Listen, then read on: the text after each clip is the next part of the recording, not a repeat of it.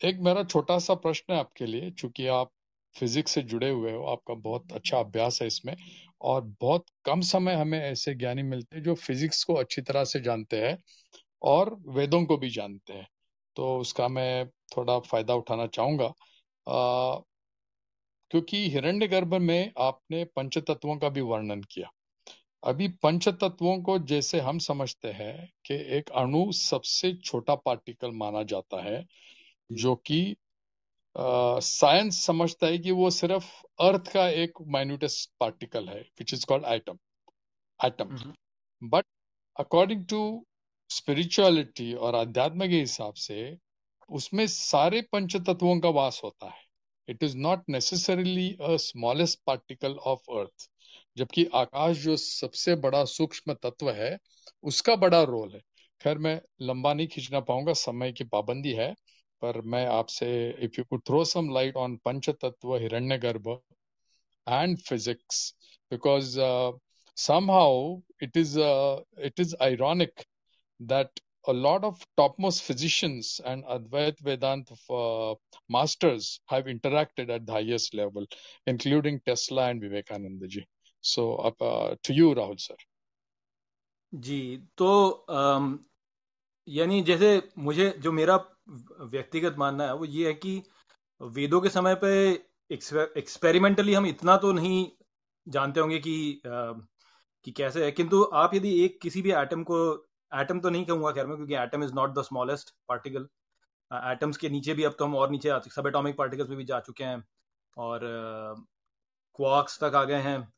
और अभी इस समय पे वास्तव में स्थिति ये है कि particle physics is one of the most controversial areas in physics क्योंकि बहुत सारे पार्टिकल्स हैं और, किसी की प्रॉपर्टी कैसे आती है वह अभी ठीक प्रकार से समझा नहीं पाए तो वहाँ पे समस्या होती है। किंतु आप यदि इसको वैसे देखें कि किसी भी पार्टिकल का एक वेव कैरेक्टरिस्टिक भी होता है उसके साथ में, जिससे कि, जिससे हम ये अनुमान लगाते हैं कि एक पार्टिकल दूसरे पार्टिकल से इंटरैक्ट कर सकता है कभी भी, किसी भी प्रकार से। थोड़े यानी जुड़, केवल फ़िज़िकल टच से नहीं कॉन्टैक्ट करेगा, दूर से भी कॉन्टैक्ट करेगा। वैसे तो हम जानते हैं कि इलेक्ट्रोमैग्नेटिक फोर्सेज हैं, जो स्ट्रॉन्ग फोर्सेज वीक फोर्सेज ये सब भी हैं।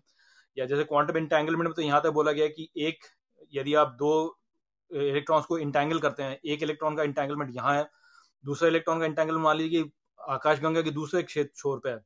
यदि आप यहाँ से इसके इसके इंटेंगलमेंट की स्पिन को ऑब्ज़र्व करेंगे कि इसकी कौन सी स्पिन है तो आपको वहाँ के की जो नॉलेज है वो उसी समय पता चल जाएगी अच्छा एक लाइट ईयर और दूर जो दूसरा पार्टिकल है, उसकी जो वो वो क्या है स्टेट क्या है?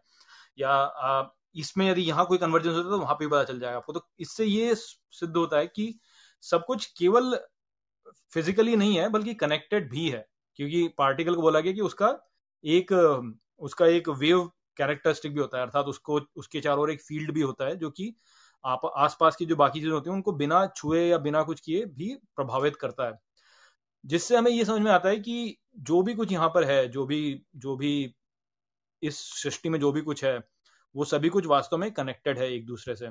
इसका जो मैं टेक्निकल टर्म्स में यदि जाऊँ तो मैं इस प्रकार से बोलूँगा कि मेरा जो मानना है वो कि फोरियर ट्रांसफॉर्म कि पार्टिकल और वेव के बीच का जो संबंध होता है, वो फोरियर ट्रांसफॉर्म का संबंध होता है कि जो कोई पार्टिकल इतना सूक्ष्म है कि वो केवल एक बिंदु तक ही सम, उसको आप इतना छोटा कर लेंगे कि बहुत ही छोटा कर लेंगे तो उसका जो प्रभाव है वो पूरे उसका जो उसका जो फ़ील्ड होगा उसका जो फ़ील्ड है वो पूरे पूरे ब्रह्मांड को सम्मिलित कर लेगा। और ये तो पूरे ब्रह्मांड का जो फ़ील्ड है उसको यदि आप पार्टिकल में लेके जाए तो वो एक बहुत ही सूक्ष्म सा पार्टिकल बन जाएगा। तो ये कनेक्शन है एक दूसरे के बीच में जो कि आज की फिजिक्स जो हमें बताती है। अब ये जो विचार है ये उस समय पे समझाया गया होगा कि नहीं समझा वो यानी हमारे ऋषि वैसे एक्सपेरिमेंटली देख पाते हैं नहीं पाते हैं ये तो ये तो अलग वाली बात है। किंतु जो कनेक्शन के बारे में उन्होंने बोला है कि हर चीज़ कनेक्टेड है, हर चीज़ के पीछे एक ही है, सभी चीज़ों के पीछे एक ही है तो वो वो हम समझ सकते हैं यहाँ पे। और जैसे आपने बोला ना कि डुअलिटी कि भाई डुअलिटी आ गई है तो वो डुअलिटी ही तो माया है वास्तव में कि हम ये बोलते हैं कि ज्ञान है और अज्ञान है, किंतु वास्तव में ज्ञान ही है। ज्ञान का अभाव अज्ञान है। तो वैसे ही सुख है और दुख है कहते हैं। तो वास्तव में तो सुख ही है। सुख का अभाव जो है, वह दुख है। तो ये वास्तव में एक ही है। अभाव जो होता है, वो बता देता है उसको। तो ये जो हम कर देते हैं ना, जैसे मान लीजिए टेम्परेचर है, मान लीजिए, यहाँ पे हम रह रहे हैं और हमको बोलते हैं कि हमें 25 डिग्री सेल्सियस का टेम्परेचर है, ये अच्छा लगता है। तो मनुष्य ने क्या किया कि उसी को एक प्रकार से बना दिया कि भाई यहाँ 25 डिग्री सेल्सियस टेम्परेचर है, जो मेरे लिए ठीक है। अब कोई ऐसा प्राणी हो सकता है जो कि, जिसको कि 50 डिग्री सेल्सियस अच्छा लगता हो तो उसके लिए 25 डिग्री सेल्सियस तो ठंडा हो गया। या कोई ऐसा प्राणी हो सकता है जिसको कि ज़ीरो डिग्री सेल्सियस अच्छा लगता हो तो उसके लिए 25 डिग्री सेल्सियस गर्म हो गया।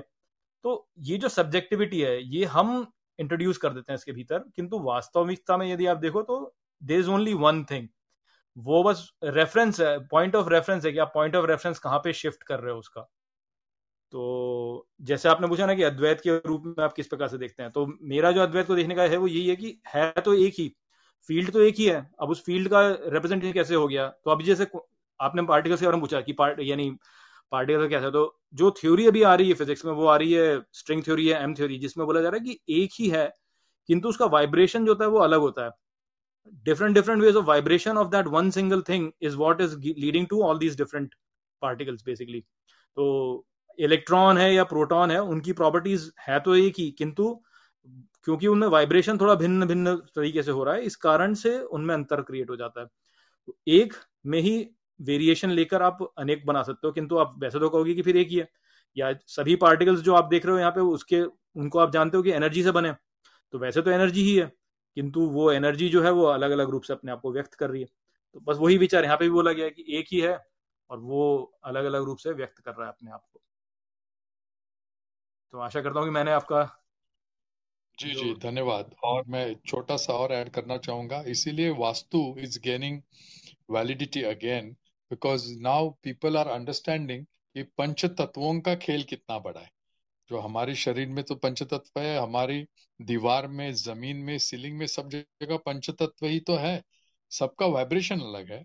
इसलिए we vibrate at different frequency but एक इकोसिस्टम को जो अगर हम बैलेंस करते हैं तो everything becomes a positive ecosystem जी। तो धन्यवाद राहुल जी। जी धन्यवाद।